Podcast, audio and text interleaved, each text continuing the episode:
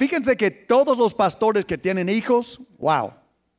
Una vez que los hijos tienen un poco de edad, les dicen la verdad a sus papás. Estamos saliendo hace ocho días y, y Joe dice, papá, la prédica era muy buena, pero no sé qué tenía que ver con celebración.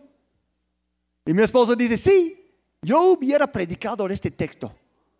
Y digo, ¿saben qué? Tienes razón, voy a predicar este texto la siguiente semana. Amén. ¿Están bien? Pero bueno, lo que, lo que dije la semana pasada era necesario. Todos sobrevivieron. Sí, sí, yo sé que era fuerte, pero ahí es la verdad. La verdad es como carne, no es como gansitos. La verdad es como carne, es fuerte y hay que masticarla y tragarla si puedes. ¿sí? Pero hoy les quiero dar otro, otro aspecto. De hecho, la palabra de Dios es tan grande. Estamos hablando de celebrar diferentes cosas. Yo hablo de celebrar la alabanza. Hace ocho días hablé de celebrar la palabra de Dios. Voy a hablar otra vez de celebrar la palabra de Dios porque la verdad es que todo lo que hacemos gira alrededor de la palabra de Dios. La única razón que sepamos o que sabemos alabar a Dios y cómo alabar a Dios es porque está en la palabra.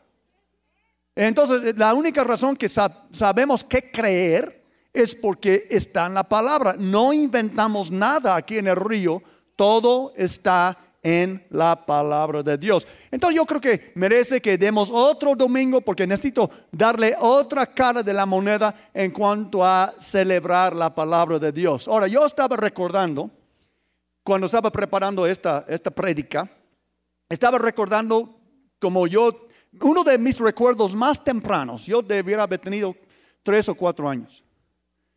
Mis papás y toda la familia somos este, cinco hijos, en aquel entonces éramos cuatro, mi hermanito no había nacido. Y uno de mis recuerdos más tempranos es que después mis padres eran cristianos. Y después de ir al culto, pasábamos al Kentucky. Esto les muestra cuán viejo es la, el Kentucky, ¿verdad? porque tenemos Kentucky cuando yo era niño en Carolina del Norte, hace 100 años. Y entonces pasamos a Kentucky, como éramos una familia numerosa, mi papá compraba la cubeta de pollo. Y como yo era el más chiquito, me tocó sentarme en el asiento adelante entre mis padres y los otros tres niños estaban atrás. Y como me tocó cargar la cubeta de pollo. ¿Y saben que hay unos orificios en la tapa? Yo sacaba mis tacos de nariz. Oh, claro que mi papá no iba a permitir que metiera la mano, que sacaba un pollo antes de llegar a la casa. No, pero los puros olores. No, créeme que mi staff que trabaja aquí, cuando están friando este pollo, a veces viene aquí unas olas de olor. Huele mucho mejor que sabe. Saben, ¿verdad? Pero cuidado si estás ayunando y vienes aquí y comienzan a salir estos olores de pollo. Pero allí estaba yo como niño, olfateando este, la gloria del pollo eh, de Kentucky. Entonces, pero esto solo pasaba los domingos. Solo pasaba los domingos después del culto. Y lo que quiero plantearles hoy es, bueno, todos nosotros tenemos memorias de los domingos. Casi toda familia tenía algún tipo de tradición los domingos. Nada más quiero que tomes un momento para recordar cuando tú eras niño, cómo eran los domingos. Algunos dicen, ¿por qué me recuerdas? Mi papá bien crudo después del sábado en la noche y todo feo en la casa, pero bueno, disculpa si tenías domingos malos, pero yo me imagino algunos de ustedes tenían domingos bonitos que la familia siempre hacía cierta cosa los domingos. El domingo, por dos mil años, siempre ha sido un día especial.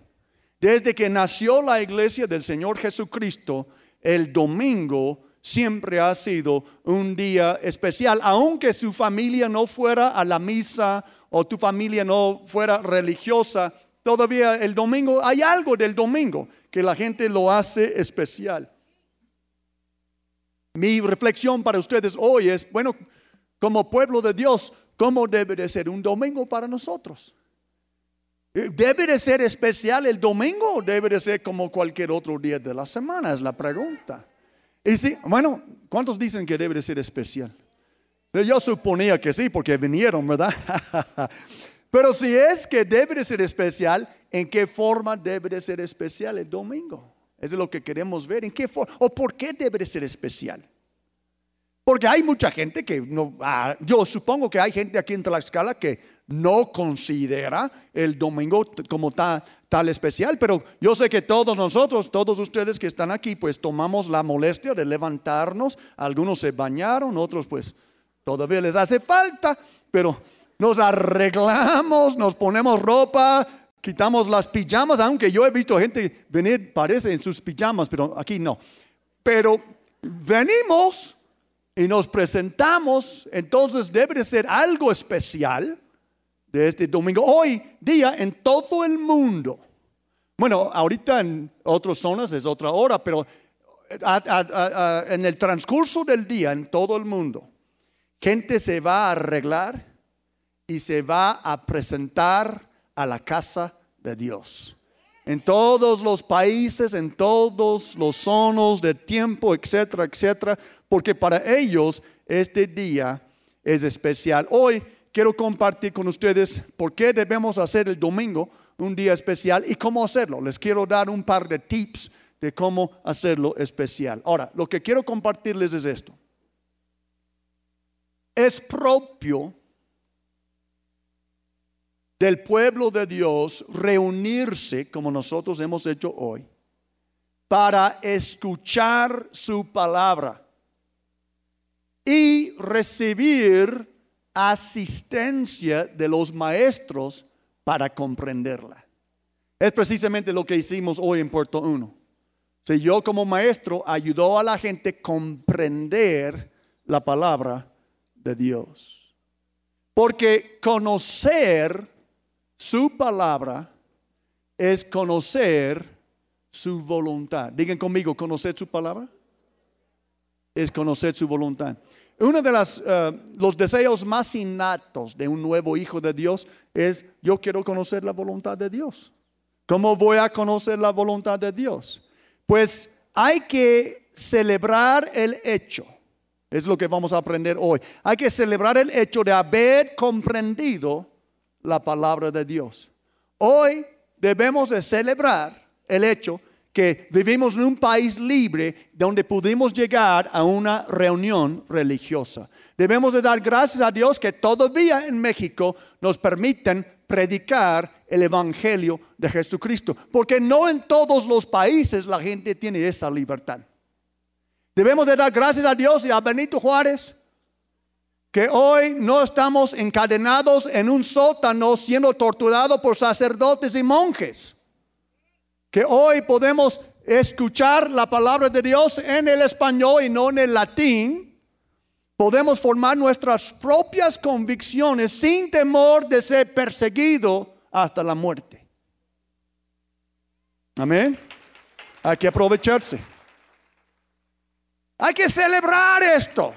Joe, hay que celebrar esto, Joe. Amén. ¿Por qué? Porque el gozo del Señor es nuestra fortaleza. Y el gozo es lo que nos lleva a la celebración. El gozo es lo que recibimos en la celebración. El gozo del Señor es nuestra fortaleza. Amén. Entonces, vamos a leer un texto súper antiguo del libro de Nehemías. Digan conmigo Nehemías. Capítulo 8, versículos 1 a 3. Les voy a dar un poco de contexto antes de comenzar. El pueblo de Israel, cuando ustedes hayan leído el Nuevo Testamento unos 10 veces y deciden leer el Antiguo, van a aprender que el pueblo de Israel fue súper castigado por Dios. Porque eran súper necios, desobedecían a Dios y Dios les advertía a través de los profetas y a través de la ley de Moisés. En la ley de Moisés, en, los, lo que se llama eh, eh, la Pentateuco, los primeros cinco libros de la Biblia, Dios dice claramente, si no obedecen mi palabra, eso es lo que les va a pasar. ¿Y qué creen? No obedecieron la palabra y tal cual como Dios anunció por medio de Moisés, así les pasó. Nabucodonosor, rey de Babilonia, llevó cautivo muchos judíos y allá vivían en Babilonia por años y por fin Dios abrió el camino para que regresaran los judíos a Judea, a Jerusalén. Regresaron en diferentes eh, grupos, pero en este, lo que vamos a leer hoy, Dios puso un gobernador Nehemías y un sacerdote y maestro Esdras para liderar al pueblo. Nehemías en lo civil, Esdras en lo espiritual. Y cuando el pueblo estaba bien establecido, el pueblo pidió que Esdras les leyera la Biblia. Porque a lo mejor se dieron cuenta que estaban tan mal y sus ancestros tan mal porque no habían prestado atención a la Biblia. Y esa es la historia que vamos a leer hoy. Vamos con versículo 1. Entonces el pueblo, perdón, todo el pueblo, como un solo hombre, es decir, que había unidad entre ellos, se reunió en la plaza que está frente a la puerta del agua y le pidió al maestro Esdras traer el libro de la ley que el Señor le había dado a Israel por medio de Moisés. Era la Biblia que ellos tenían en aquel entonces. Génesis, Éxodo, Levítico, Números y Deuteronomio, el Pentateuco. Entonces, eh, dice, así que el día primero del mes séptimo, el sacerdote Esdras llevó la ley ante la asamblea, esa es la asamblea, el conjunto de la gente, que estaba compuesta de hombres y mujeres y de todos los que podían comprender la lectura, es decir, niños. Si podían comprender, estaban presentes. Y la leyó en presencia de ellos desde el alba hasta el mediodía. Entonces, si ustedes creen que yo predico largo, eso sí fue una predica larga, Unas seis horas por allá. Estaba leyendo la Biblia. Entonces le leo en presencia hasta el mediodía, eh, hasta la mediodía en la plaza que está frente a la puerta del agua. Todo el pueblo estaba muy atento a la lectura del libro de la ley. Esto me hace pensar en lo que Casa de Oración hace. ¿Cómo se llama? Lo que hacen, mija, cuando leen la Biblia. Logos, por supuesto. Logos. Solo leen la Biblia. Y Dios hace maravillas solo porque leen la Biblia. Es decir, que Dios toma en serio su palabra y nosotros debemos de tomar en serio su palabra, ¿sí o no? Amén, ¿toman en serio su palabra? Digan conmigo, alzo mis manos a tu palabra. Ese es bíblico, eso está en la Biblia. Alzo mis manos a tu palabra. Amén. Estamos demostrando respeto, ¿sí? solemnidad seriedad a la palabra del Señor. Y esta gente estaba parada como por seis horas más o menos. Y comenzamos, bueno, digamos que el sol sale a las seis de la mañana, mediodía son doce, son seis horas. Imagínate, seis horas parados escuchando la Biblia. Voy a brincar unos versículos para llegar al punto que quiero enfatizar. Versículo 7 dice, los levitas, y da una serie de nombres que no voy a leer. Los levitas, los levitas eran como pastores asociados de Esdras, eran como, eran como ministros que tenían la educación de leer e interpretar la Biblia, la, la formación teológica. Entonces los levitas le explicaban la ley al pueblo, que no se movía de su sitio. Ellos leían con claridad el libro de la ley de Dios y lo interpretaban de modo que se comprendiera su lectura. Recuerden que la semana pasada mencioné que la Biblia hay que, hay que interpretarla y aplicarla correctamente. La manera que forman las sectas es cuando un líder ignorante o malintencionado toma las verdades de las Biblias y las tuercen para decir algo que Dios no quería decir y forma un grupo chueco con esto, ¿sí?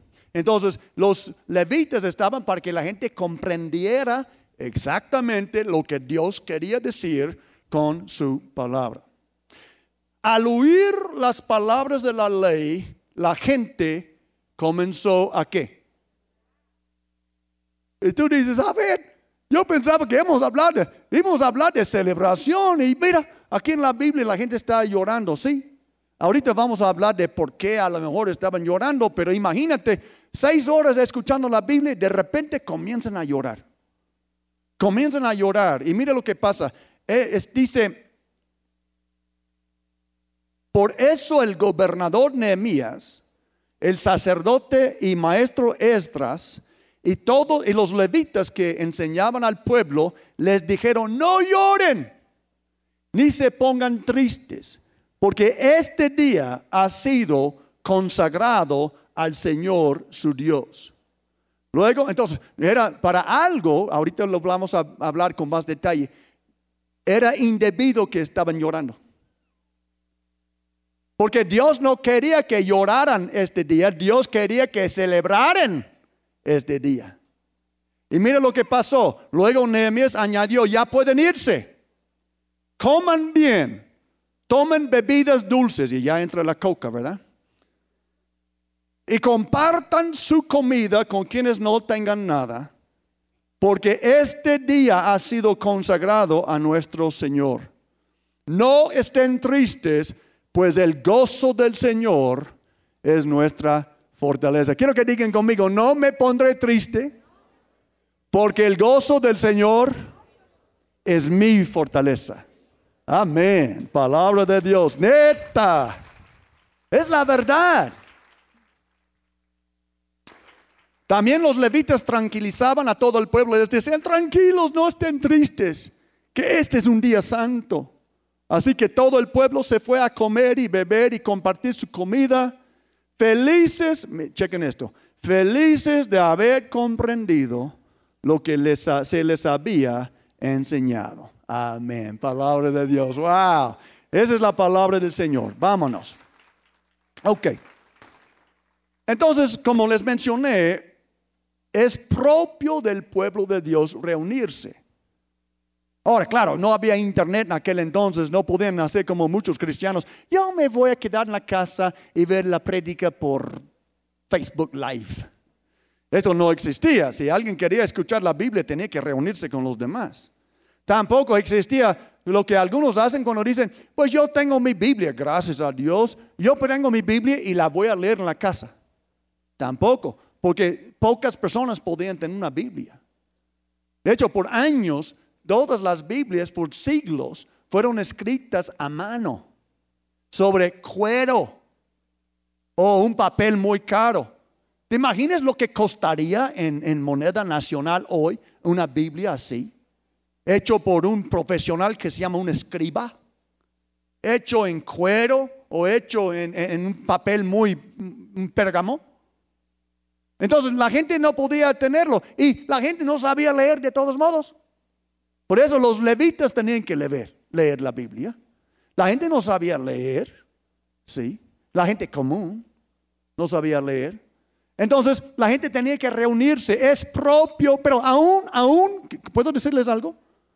Aunque tú sabes leer, aunque tienes una Biblia en tu casa donde podrías quedarte en leer solito, todavía es propio del pueblo de Dios reunirse para escuchar la lectura de la palabra de Dios y recibir asistencia de los ministros para comprender su lectura. Eso es lo que hace el pueblo de Dios. Amén.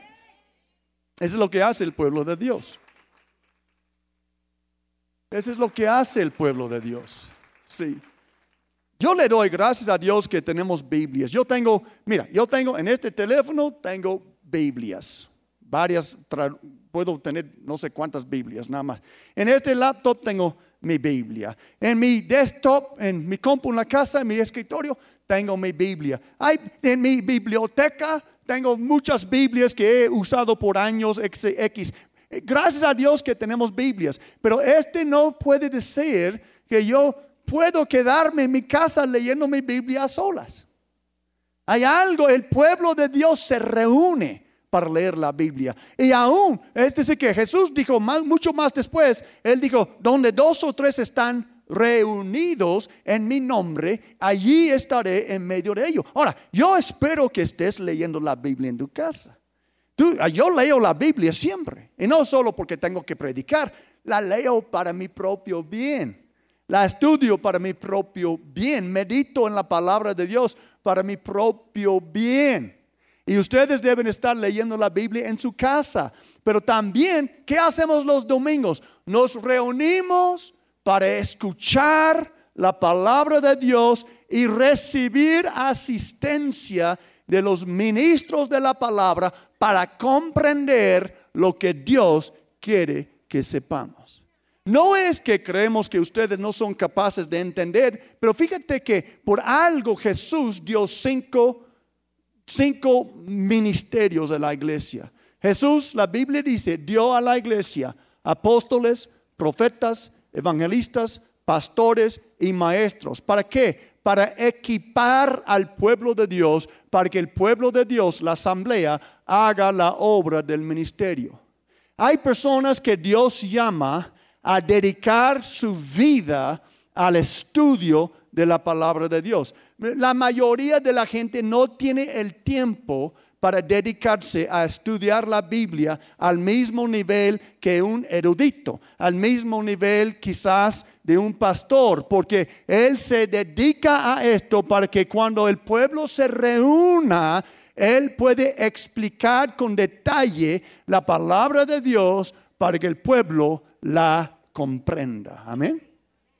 Entonces, no, no es que yo no puedo entender, yo tengo maestros también. No es que uno no puede entender la palabra de Dios solito, pero necesitamos ayuda. ¿Cuántos están de acuerdo? Yo necesito ayuda, por eso yo escucho a otros predicadores también.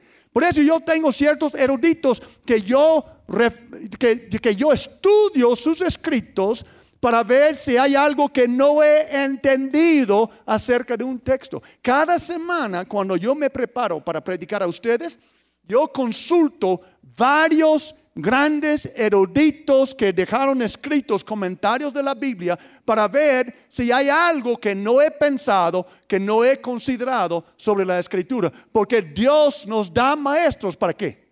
Para enseñarnos. Digan conmigo, Dios nos da maestros para enseñarnos.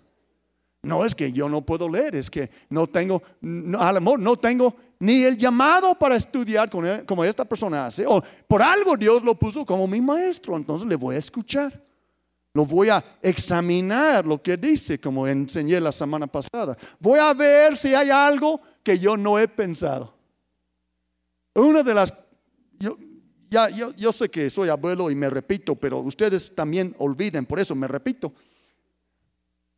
Y este, una de las cosas más importantes que Dios me ha dicho en toda mi vida es el día cuando Dios me habló y me dijo, hay mucho que tú no sabes. Porque yo estaba cuestionando a otro maestro. Ah, ah, ah. Y Dios me habló tan claro, hay mucho que tú no sabes.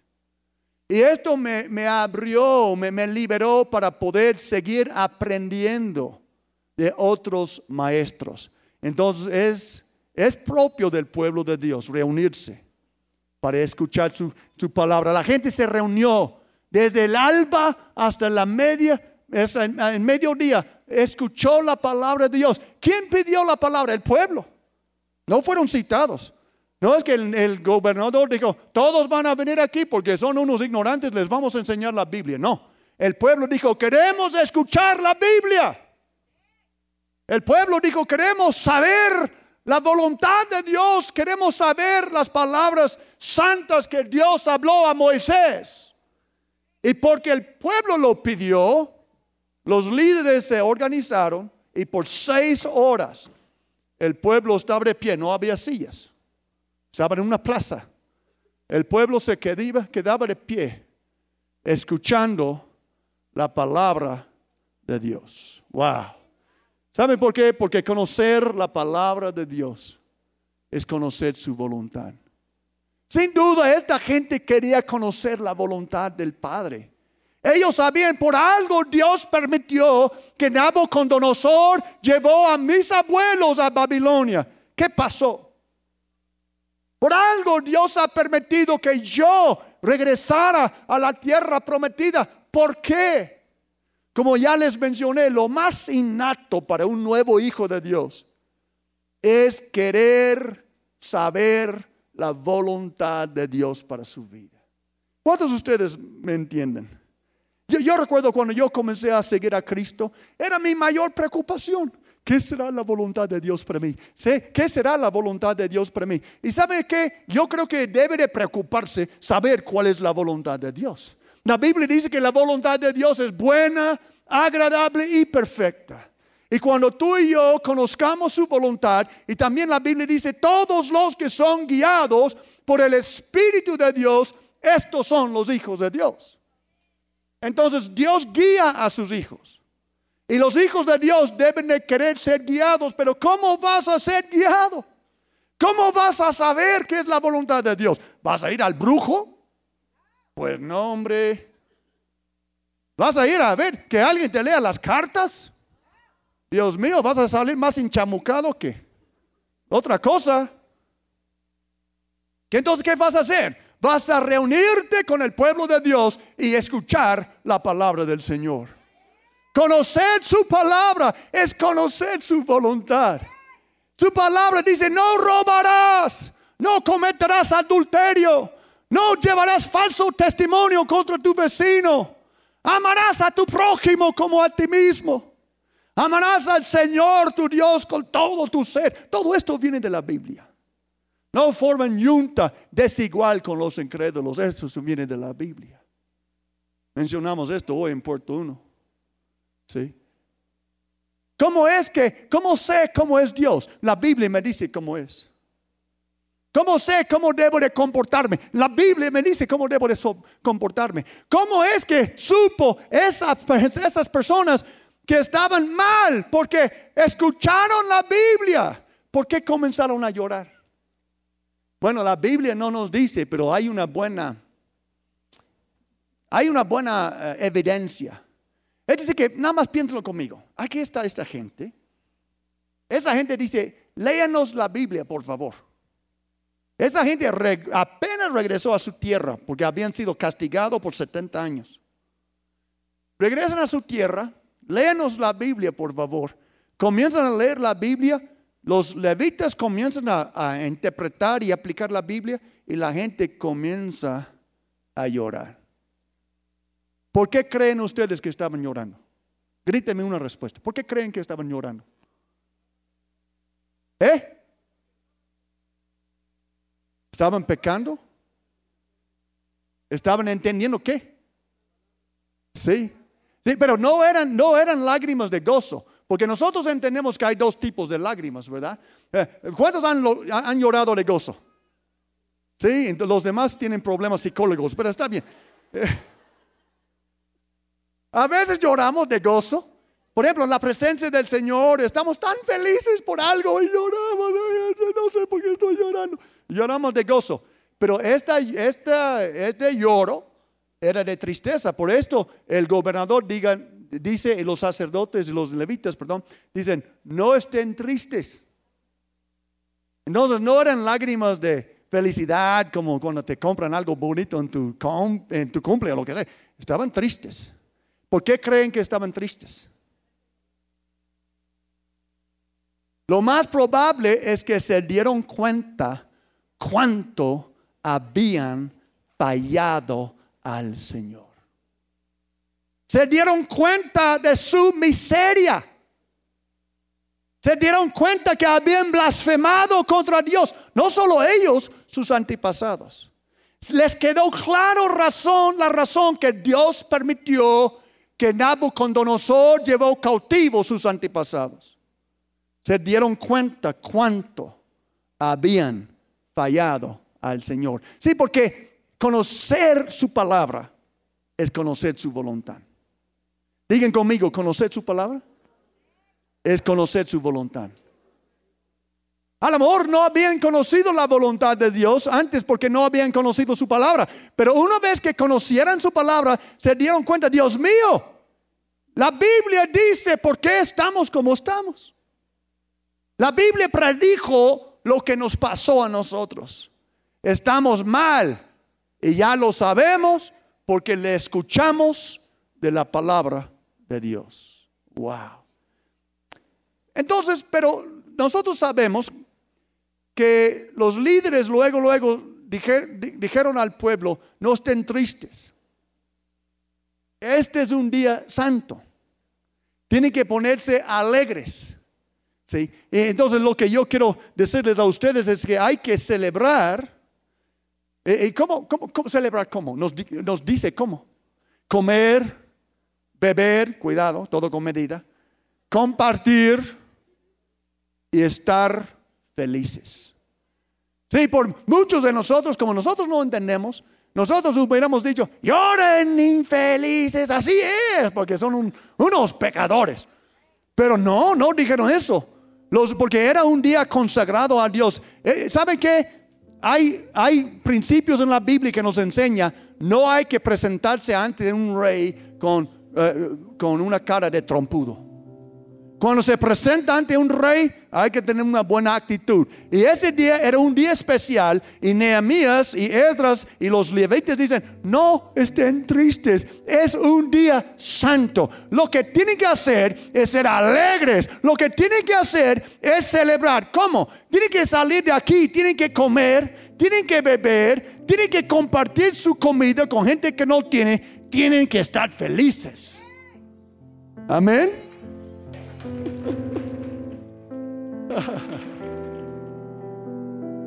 Tienen que estar felices. Feliz. El domingo debe de ser el día más feliz de tu semana. No venimos a la iglesia para que regresamos a la casa latigándonos. Sí, te vas a dar cuenta a veces que estás mal en la prédica. A veces te vas a dar cuenta que tienes que arrepentir y debes de arrepentirte, pero debes de recordar algo. Yo tengo razón de gozarme porque conozco su voluntad. Hoy escuché la palabra de Dios. Hoy entendí la voluntad de Dios. Voy a celebrar porque ya no soy un ignorante. Aleluya.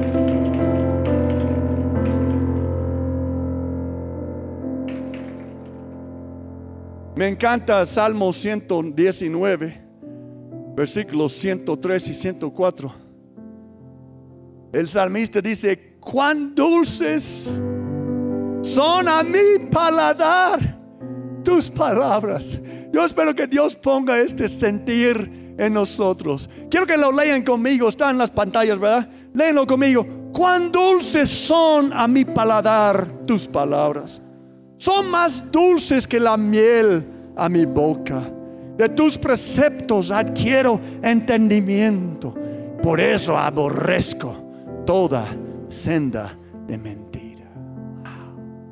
Yo creo que esa gente en aquel día comenzó a llorar porque se dieron cuenta que habían andado en sendas de mentiras.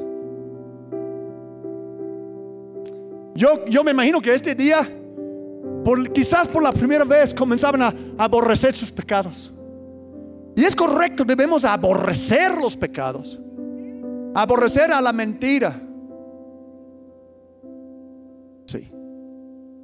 Aborrecer a la mentira.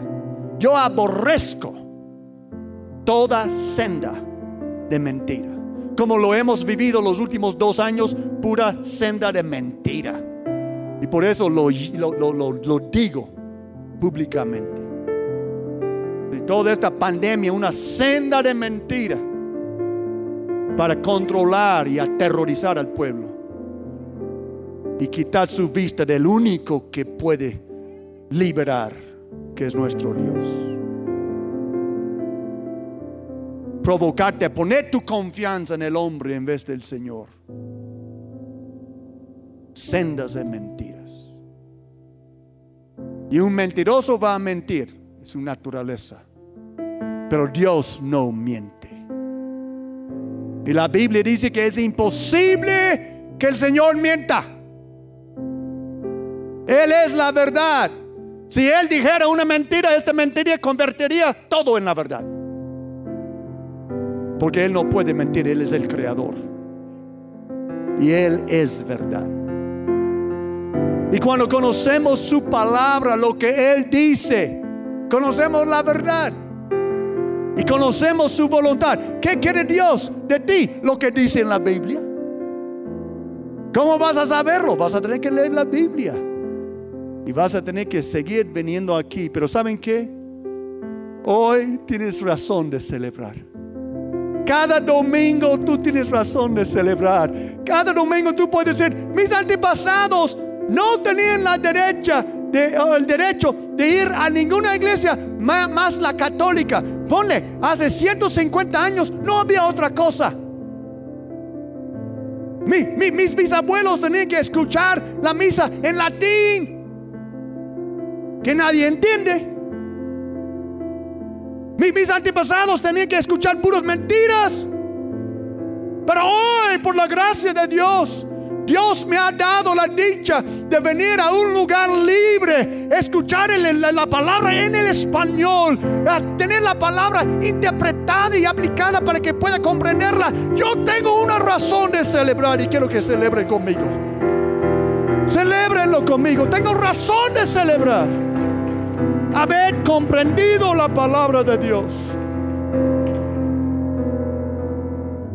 Entonces les quiero dar un par de tips cómo hacerlo. Mira planean cada domingo para que sea el día más especial de la semana. Porque vinieron a la casa de Dios y comprendieran o comprendieron su palabra. Ahora, si te vas a quedar en la casa, no hay por qué celebrar. No celebramos los domingos en la casa, sino venimos a la casa de Dios. Sí. Primero la gente se presentó para escuchar la palabra del Señor. Y después de haber escuchado la palabra del Señor, sus líderes dijeron, ahora vayan, coman, beban, disfruten de, este día consagrado. Inviten sus amigos que no tienen comida. Porque hoy comprendieron la palabra de Dios. Hoy tienen razón de celebrar. Hoy tienes razón de celebrar. Yo, yo no soy muy mucho de fiestas. Mi esposa lo sabe, ella ha sufrido de mi, antisocial, ella dice. No, no soy mexicano, no, no entiendo echar la casa por la ventana y todo esto. Los mexicanos buscan pretexto para hacer fiesta, eso sí entiendo. Y que Dios los bendiga. Yo tengo que aprender. Pero fíjense nada más. A, veces celebramos cosas que no tienen realmente valor. De hecho, cuando yo cumplo años, mando la, el regalo a mi madre. Ella hizo toda la chamba. ¿Sí? A veces una persona, señoritas no se enojen conmigo, pero porque alguien cumple 15 años no hizo nada. Porque cumpliste otro año, no quiere decir que hiciste nada tampoco en el último año de tu vida para ser celebrado. Pero cada vez que venimos a la casa de Dios, la Biblia nos da una razón de celebrar. Hoy comprendiste su palabra. Hoy saliste de la oscuridad, de la ignorancia. Hoy tienes una razón de celebrar, de comer y beber y festejar. Porque veniste a la casa de Dios. Entonces, yo les animo que planeen los domingos. Planeen. Si tú vas a planear un menú, la mejor comida debe ser el domingo después del culto. Si tú vas a comprarte una botella de lo que te guste, guárdalo para el domingo después del culto. No vas a tomarlo en la mañana y no llegar. Si tú vas a invitar a alguien que tú quieres bendecir, invítele a tu casa el domingo después del culto. ¿Por qué? Porque estás celebrando de que no eres un ignorante, no eres un desconectado, eres un hijo de Dios y Dios te ha dado la dicha de escuchar y comprender su santa palabra. Aleluya. Uh, aleluya. Planean los domingos. Planean los domingos. Como yo recuerdo del pollo, yo espero que tus hijos van a crecer recordando los domingos siempre era la mejor comida. Los domingos es cuando convivimos como familia. Los domingos todos fuimos a la casa de Dios. Los domingos era todo el día celebrar con el Señor, con su pueblo, en la casa, en la comida. Todos celebramos los domingos. Porque el gozo del Señor es nuestra fortaleza. ¿Pueden ponerse de pie? Les invito. El gozo, digan conmigo, el gozo del Señor es mi fortaleza. El gozo del Señor es mi fortaleza. Siempre estoy estudiando, Liz también. Pasamos la vida investigando, estudiando, aprendiendo para poder tener algo que enseñarles a ustedes. Y apenas estaba estudiando el trabajo de un científico especialista en el cerebro humano y es una persona cristiana. Entonces me impactó, me di cuenta que me hacía falta balance en mi vida, porque la doctora dijo, cada día tú debes hacer algo placentero, aunque sea por 30 minutos, una hora, algo placentero, porque tiene un afecto en el cerebro. Ya no sé, no sé cómo explicarlo, pero es muy saludable para el cerebro.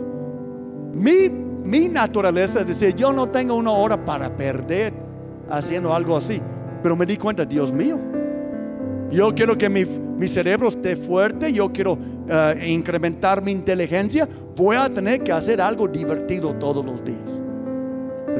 Entonces le digo a, a Liz, oye, vamos a jugar este juego de mesa. Y me ganó. Y dije, ya no voy a hacer, no, no es cierto. Pero después de jugar con ella y con mi suegra por una hora, no, el mundo no terminó porque no estaba trabajando por una hora. Me di cuenta después de jugar con ella y reír y hacernos relajo en la mesa, ella y yo y mi suegra, me di cuenta después de una hora, qué rico.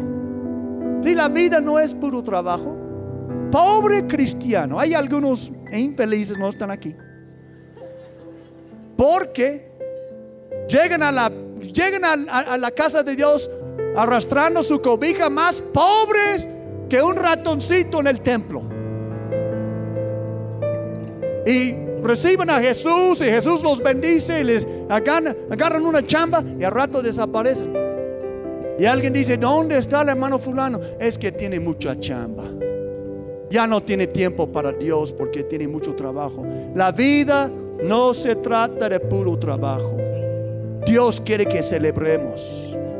Y mucho más importante que celebrar otro cumpleaños, mucho, mucho más importante que celebrar un día nacional que nos pusieron para sacar dinero, mucho más importante que celebrar cualquier cosa que no es importante. Dios les dice hoy, ¿quieren celebrar? Celebran que son hijos de Dios, celebren la palabra de Dios, celebren que no son ignorantes, celebran que tienen una casa llena de Biblias, celebren la palabra de Dios porque el gozo del Señor es tu fortaleza.